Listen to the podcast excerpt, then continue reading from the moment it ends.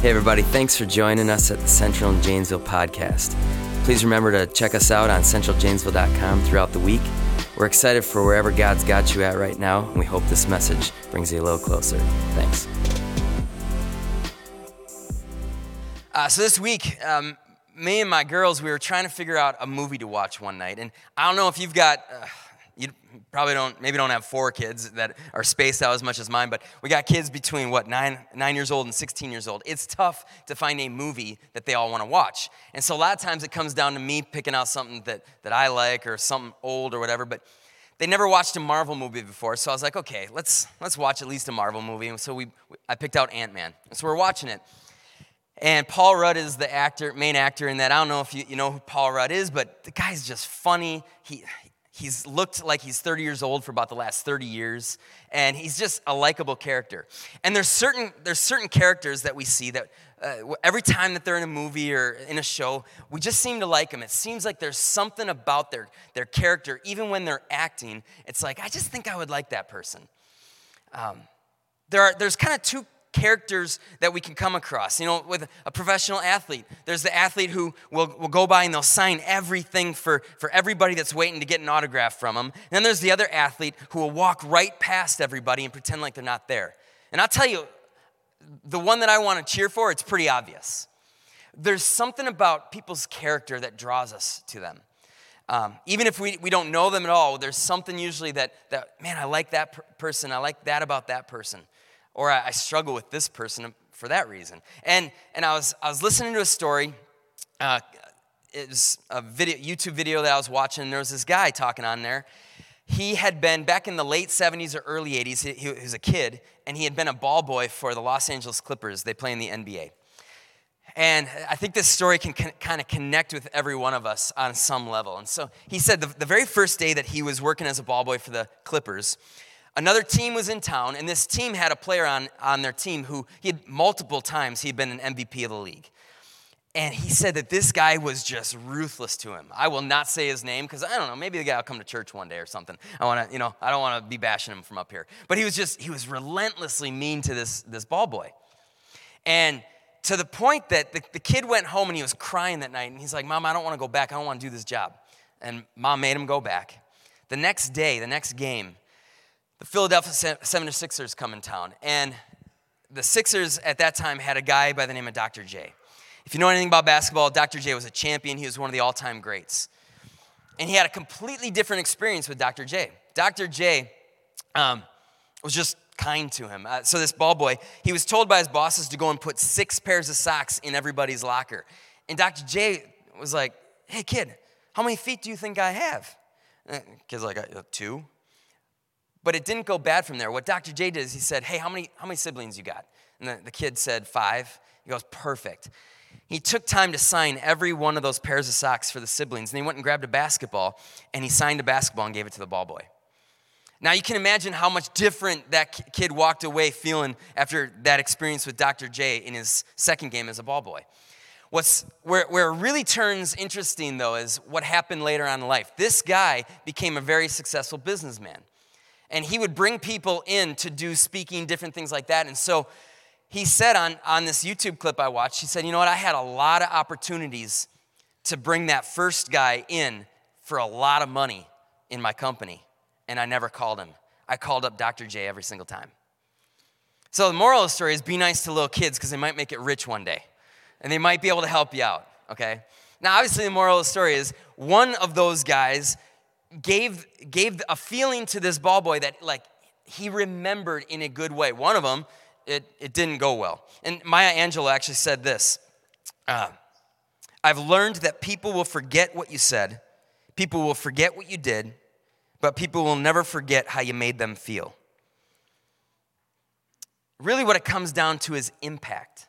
Dr. J made an impact on this young, on this young boy. Wasn't because of how good he was at basketball, it was how he treated this young boy. And what we're doing right now is we're spending a few weeks in the Sermon on the Mount in the Beatitudes. This is Matthew chapter 5. The Sermon on the Mount was a sermon that Jesus gave. It was the greatest sermon ever told. That's how we remember it. Um, but in the beginning of that sermon, he gives these Beatitudes, which are essentially attitudes that he wants us to live by. And the portion of instructions that we're going to look at today, I think they really speak to how we, how we connect with the people around us. It's learning to be fully engaged in the kind of life and the kind of actions, the attitudes that Jesus wants us to be engaged with.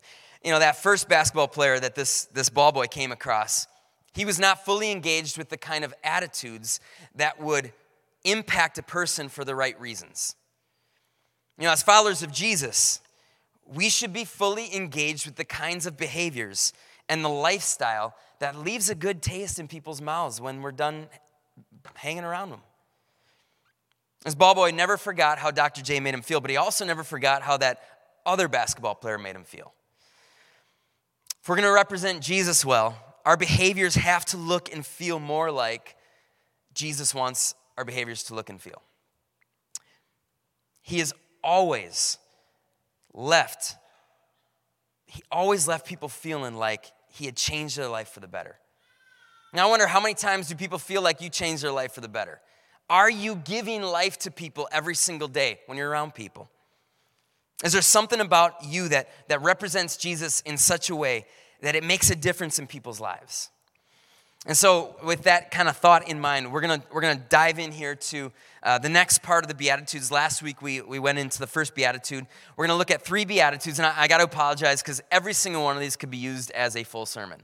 And so, we're just kind of kind of hit each of them quickly, but we're looking at Matthew chapter 5, verses 4 through 6. And it says, Blessed are those who mourn, for they will be comforted. Blessed are those who are meek, for they will inherit the earth. Blessed are those who hunger and thirst for righteousness, for they will be filled. Uh, now, I, I don't know if there's really a clear tie between all three of these. That's, that's why I'm kind of apologizing I'm not doing them as separate sermons. Because, but I will say this I think all of the Beatitudes do have at least a general tie, and that tie is humility. If we are going to have the attitudes that Jesus wants us to have, the truth is, all of those attitudes are going to be infused with humility. Everything that Jesus teaches us comes back to that in some way. Last week, we, we started off with the first of the Beatitudes Blessed are the poor in spirit. I'll say a couple things just as a recap. If, if you weren't here, uh, I suggest maybe go back and listen to the sermon on podcast, or you can watch it on Facebook or YouTube. Um, one of the things that we had talked about was blessed does not necessarily mean happy. A lot of people say blessed in these Beatitudes means you're going to be happy if you do this. I actually think it means more you're going to be approved by God. These actions are actions that are approved by God. And then we talked about poor in spirit. And poor in spirit, it doesn't mean anything about finances. What poor in spirit meant is that we see ourselves as poor spiritually that I am completely poor spiritually and I can only go to Jesus, the one who the only one who is rich spiritually to get what I need on a spiritual level. I need to be desperate for Jesus. So that was kind of the quick recap of what we, we looked at last week. This week, I'm going to start here with, the, with that first verse, verse 4, where Jesus says, Blessed are those who mourn and will be comforted. Now, what, what I typically do when I'm looking at a passage and I'm about to preach is I kind of, I, I did I still do youth ministry here, even at our church here. For 20 plus years, I've been doing youth ministry. And so the way that I think about passages are how will kids think about this? What questions will a teenager ask when it comes to this? And so when it comes to blessed are, are those who mourn, my first question is, all right, so does that mean like I'm supposed to like, like be sad and stuff and like go to funerals and, be, and cry and stuff? Because that's how teenagers ask the questions, like and stuff. Um, and so that's the first thing. Like, am I supposed to just be really, really sad? Am I supposed to watch sappy movies and cry all the time? First of all, everybody should cry at a movie once in a while. It's good for the soul, all right? But that is not at all what Jesus is talking about here. It's not, that's not the kind of mourning that Jesus is talking about in this passage. He's not saying that we're supposed to find people that we can be sad with. Now, I do think you know, you look at the book of Ecclesiastes and it says that there's a time for everything. There's a time to be happy, there's a time to be sad, there's a time to, to, be, to cry, there's a time to mourn. So there is a time to, in empathy with other people, to mourn with them. That is a biblical thing. But that's not the kind of mourning that Jesus is actually talking about in this passage. What this beatitude is saying is that we need to truly be sorry, truly be repentant for the sins that we commit to the point that we essentially are mourning over that sin. Now, I do think that I, I just want to be a little careful here because sometimes people think, well, that means that I should just be, I should beat myself up over all my sin. No, that's not exactly what we're saying. But I should be repentant. I should regret when I do something wrong. True repentance makes no excuses, it offers no rationalizations for what it is that we've done. But you see, all too often today, we, we've got this bad habit where we don't really take responsibility for the things that we do. You know, sometimes people in the public eye, they'll, they'll mess up bad. And they'll come out and they'll make a public apology. And, and a lot of times it sounds like this If anybody was, was offended by what I did, I'm sorry. Can I tell you that's the, the lamest apology that a per- person could ever give? It's pretty much like saying, hey, I'm sorry, I don't think what I did was wrong, but if you're such a baby that you were hurt by it, I'm sorry. I'm sorry that you were a baby. That's kind of what, what they're saying in that kind of an apology. And it drives me nuts. Take responsibility once in a while. We are living in a culture that doesn't take responsibility. Sometimes I've had moments where I've had to call a parent or talk to a parent and say, hey, you know what, your kid, your kid can't come to this event the next time because they did something. Um, the only reason why, why we would not let a kid come to an event is maybe they, they physically tried to harm some other kid. They pushed a kid or they, they even punched a kid. And I've had parents call me up and be like, why won't you let my kid come the next time? Because they were the one getting bullied. I'm like, can you just let your kid take some responsibility? We, it's not okay to, to have some physical violence, no matter what was going on. And so let's just take a little bit of responsibility. And we are in a culture where we don't take responsibility all the time. If you do something wrong, true regret and repentance is what God wants. And it will produce the comfort that is place, that placing blame on others is never going to produce. As part of what Jesus said here, those who mourn will be comforted. You know, there are a lot of times where, where I know I've done something wrong. I want to place the blame on other people. In some way, it kind of makes me feel good to think, well, no, it's that person's fault. Or I'm, I'm not all that bad because everybody else does this even worse than I do that is that's going to maybe give us a little bit of comfort for a little bit of time but it's not going to give us true comfort. Taking responsibility mourning over what we do allows us to go to god to find to find forgiveness to find the the restitution that we need so that we can actually get comfort. Life change actually leads to comfort. You see sin is destructive. We don't like to think that sin is destructive but it is absolutely destructive. And if we're not careful we're going to find ourselves excusing away sin as much as we possibly can. But it's important that you and I, we stop and, and we realize that when we choose to follow Jesus, when we accept his substitutionary death on the cross, that, that, that our sins are forgiven, that we, we get our, his perfection placed on us, and our, our sin was placed on him on the cross. What happens at that is we realize, okay, now we've been forgiven. The sin is washed away. But here's the problem sin is still destructive. Just because our sin is washed away doesn't mean that we should be trying to live a life of sin. The reason that I think we want to try to steer clear of sin, it's really two reasons. The first reason is sin free living is Jesus kind of living. That's how Jesus lived. Why would I not want to try to live like Jesus lived? But the second part really is that it is healthy living. Living apart from sin is healthy living. We think that Jesus tells us certain ways to live just so that he can make us feel guilty, but that's not what it is. Jesus wants us to have the healthiest life that we possibly can have. That's why he asks us to live in a certain way. That's why he gives us these beatitudes. Mourn over your sin, regret it, feel sorrow so that you can actually walk and live a different way the next time. So that we can be healthy. Yes, we might be forgiven already, but he's asking us, this is how telling us this is how you can be healthy. Part of mourning is actually looking around at the, at the world around us and realizing that this is not how it was meant to be. The, the, the sin and, and the destruction that we see around us, this is not how it was meant to be. So part of it is mourning that our world is not what it's supposed to be. But part of that comfort comes in now we know that we are, there's something awaiting us that is actually perfect. We have an eternity set aside where sin and destruction and all that stuff it's going by the wayside. You know i don't quote uh, from revelation very often but revelation 21 4 says something great. It says he will wipe away every tear from their eyes. There will be no more death or mourning or crying or pain for the old order of things has passed away. This world that is full of pain and destruction and sin and death it's never something that you or I should cheer on. How often are we cheering on the things in this world that just aren't what Jesus wants it to be? We're not supposed to cheer that on. It is something to be mourned that sin exists in this world. But we get to be comforted because there is something right and there is something beautiful that awaits us in eternity.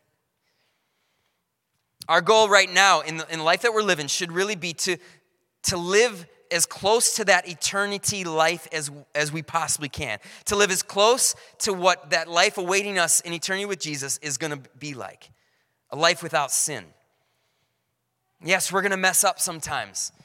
We don't have to, we don't have to be put on a guilt trip when we, when we do mess up. But God is saying to us here in this passage mourn that sin. Don't fall in love with that sin. We have too many people living in the church who are falling in love with the sin of the world.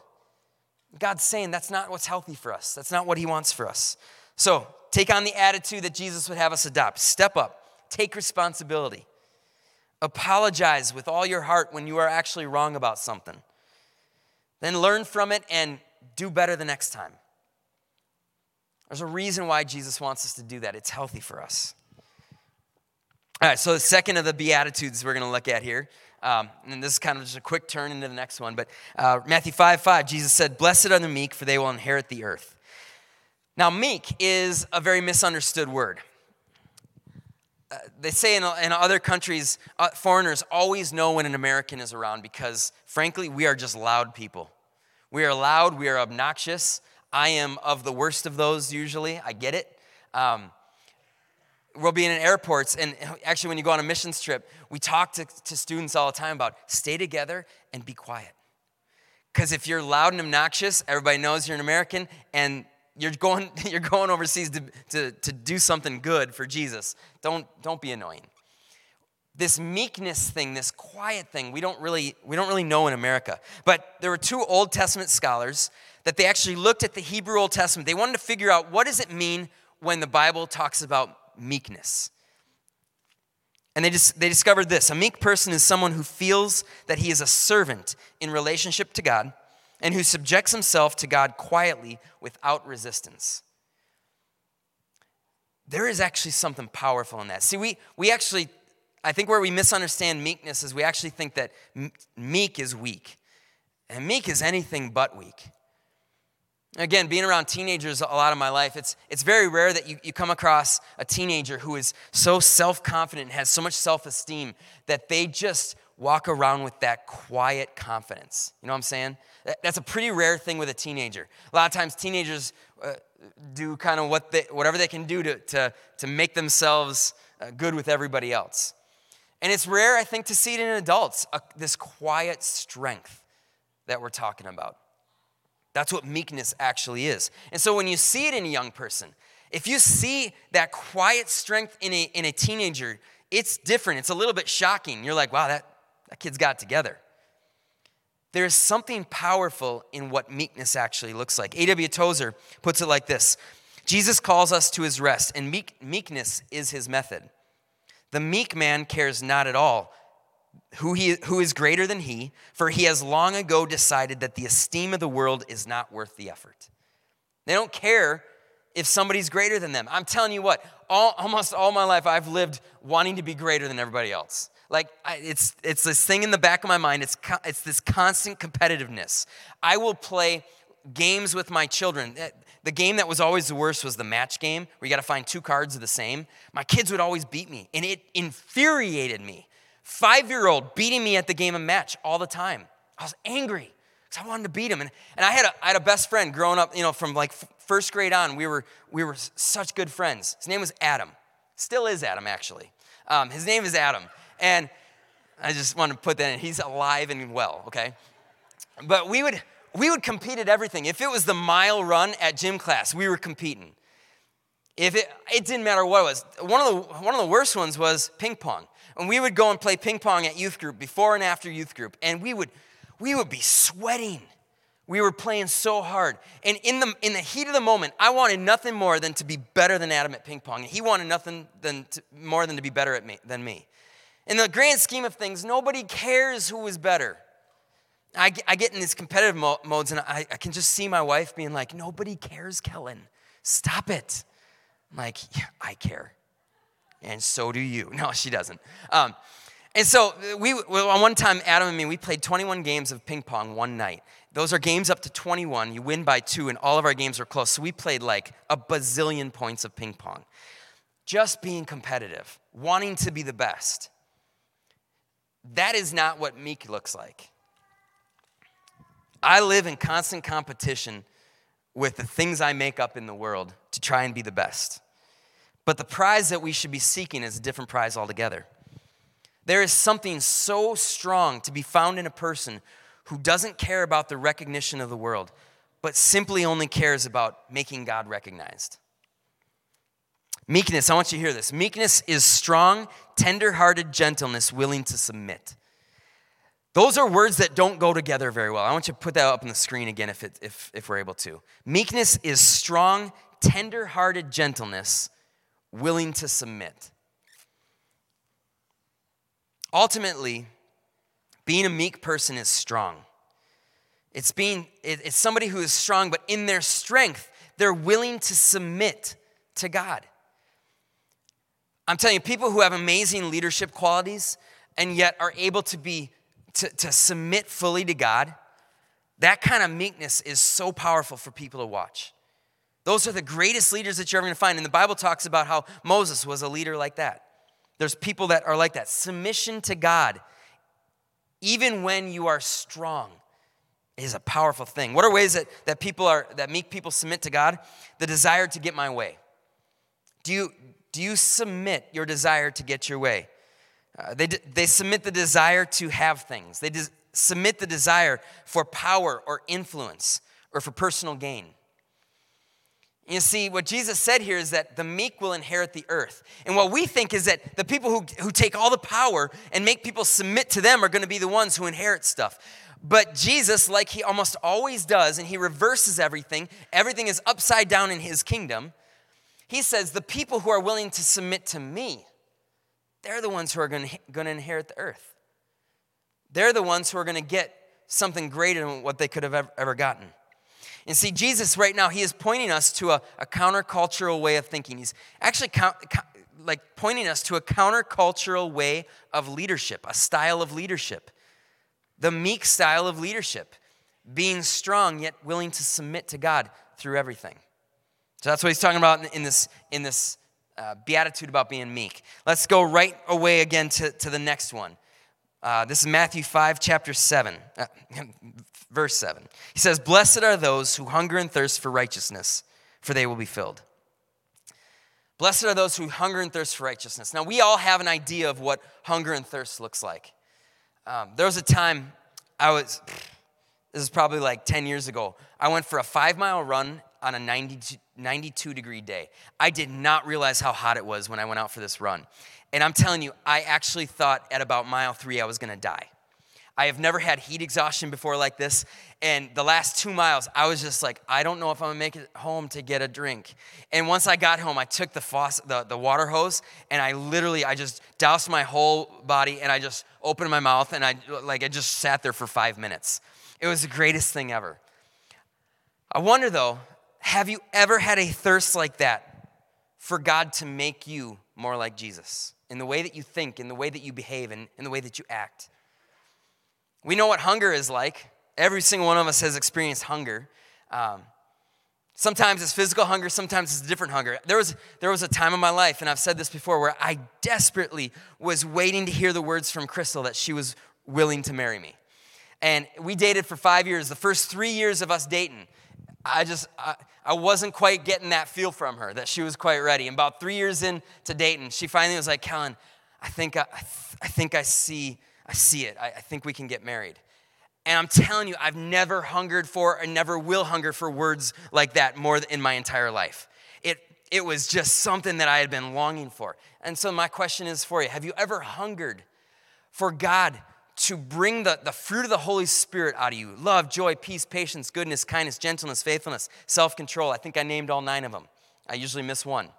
Uh, but have you ever had a hunger for God to, to bring those things forth in your life, that they would emanate out of your life? And it was such a hunger that it was this thing that you had to ap- just absolutely had to have. Jesus makes it really clear here. The true follower of Jesus hungers and thirsts for righteousness. Becoming like Jesus, becoming like Him in the way that we live our lives, it fills us up in a way that nothing else can fill us up. We should long to live godly lives the way that the way that a hungry man longs for the next piece of bread that he can find, or, or the way that a wanderer in the desert is longing for, for a drink. We should hunger to become more like Jesus. We should thirst to become more like Jesus. Now, like we always talk about it, be sure you, you can hunger and thirst to be like Jesus as much as possible, and it still doesn't mean that you're going to be perfect. The person who is grateful for what God has done in, in forgiving them and accepting them for, for who they are. Um, they realize that I don't have to be perfect, but I still do need to become more like Jesus. There, there should be something driving us towards that. See, too many Christians do not desire or look for or long for this holy kind of life that Jesus is talking about, this righteous kind of life. Too many of us sometimes, even in the, in the heat of the moment, and I'll, I was doing this yesterday when I was trying to re plow out my, my driveway after the city. I worked really hard at plowing that thing out really good. And the city came in and they just laughed at me. And they said, I'm going to just bury you with a bunch more snow. And I was angry. I was really angry in the moment. And in the moment of my anger, I'm like, I should probably just have the attitude of Jesus. I don't know how I don't know how Jesus' attitude would look like with that. I think there'd be a little righteous anger, I hope. Um, but in that moment, in the heat of the moment, it's like I couldn't, I couldn't just go, yeah, I know God's gonna forgive me for, God's gonna forgive me for this bad attitude, and, but, and I'm, so I'm just gonna have the attitude for now. That's the way I, I treated it. Too much of the time, that's how we do it. God, you're gonna forgive me, so I'm gonna do what I'm about to do. We are called by Jesus to seek after a holy life. That sounds like a, a really, really, really big task. But while we seek out that holy, righteous life, no matter how hard we try, we can't get it on our own. We cannot will it into existence. A, a, a, tiny infant child struggles with hunger and thirst. And no matter what they do, they cannot satisfy that hunger and thirst on their own. Same thing, we cannot hu- satisfy our hunger and thirst for righteousness all on our own. Only a gracious God who transforms our mind, our heart, our character, our behavior is able to do that. What Jesus is asking us to do in the Sermon on the Mount, in, in these Beatitudes, is not to just, it's not a thing about mere human effort. Just will yourself into all these right behaviors. It's a result of transforming grace. So I want to ask you are you asking Jesus for the kind of transforming grace that it takes to mold your heart and your mind and your attitudes into what Jesus wants it to be? Are you asking Jesus on, on a regular basis to continually transform your heart to what He wants it to be? Like I said at the beginning, there's a, there's a lot that we could chew on on these Beatitudes. Kind of sorry that we couldn't take them one by one, but that would make for a really long sermon series. But there's three things I want us to be thinking about as we as we go out here. What Jesus attitudes that Jesus wants us to take. People who Jesus says will be blessed are going to do the following. One, they're going to truly regret their mistakes and try to grow from them. But they're also going to regret that the world is far from Jesus, and they'll find comfort knowing that one day all things are going to be set as it should be. Second thing, they're going to truly submit fully to God without resisting Him. Are you submitting to God or are you resisting Him? And then the third is they desperately long to live a holy life. I know if there's one of those three things that I think I probably need to be working on, God, I want to live a holy life. I don't want to be okay with messing up at moments and just knowing and, and being okay with the fact that I know you're going to forgive me. I want to be better than that, Lord. Maybe one of those behaviors sticks out to you. Um, maybe it's that thing that you know God is saying, okay, this is what I want you to work on. But we're never going to get there if we do not fully engage with Jesus, to know Jesus on a deeper level. The only way that our lives become what Jesus wants it to be is if we see the life of Jesus and we become more like that life. And so, what are you doing to fully engage with Jesus? Last week we talked about next steps that we could take to fully engage our life with Jesus. Maybe you're a person in the room right now and you've never you've never accepted who Jesus is, that he is the savior of the world, but that he's the savior of your life. And maybe that's your next step this morning, saying, "Okay, Jesus, I accept what you did, did for me on the cross. I accept that you were perfect and you died in my place and You've given me now your perfection. I give my sin to you. Maybe that's your next step. Maybe your next step is you feel that God is pulling you to serve in church or serve somewhere.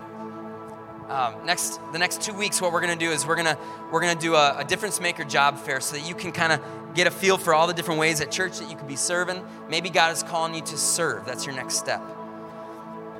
Maybe God is calling you, like I said last week, to, to get into some kind of a small group or to decide every day that you're going to read the Bible, that you're going to read God's word for yourself, that you're going to get up and you're going to pray. Those are all good next steps. Maybe it's something a little bit more on the lines of what we talked about this morning. Um, maybe your next step is to stop making excuses for the way that you've hurt someone, or to submit to God's voice where He's been telling you to tell your story of faith to a coworker or to a neighbor. Maybe it's to ask God to give you a passion for letting go of your past life of sin in favor of a life of character and integrity. There's a, there's a next step for every single one of us. Every single one of us needs to engage fully with Jesus. My question is this morning what is the way that God's asking you right now to engage? Thanks again for joining us on the Central and Janesville podcast. Remember to check us out at centraljanesville.com. Have a great week.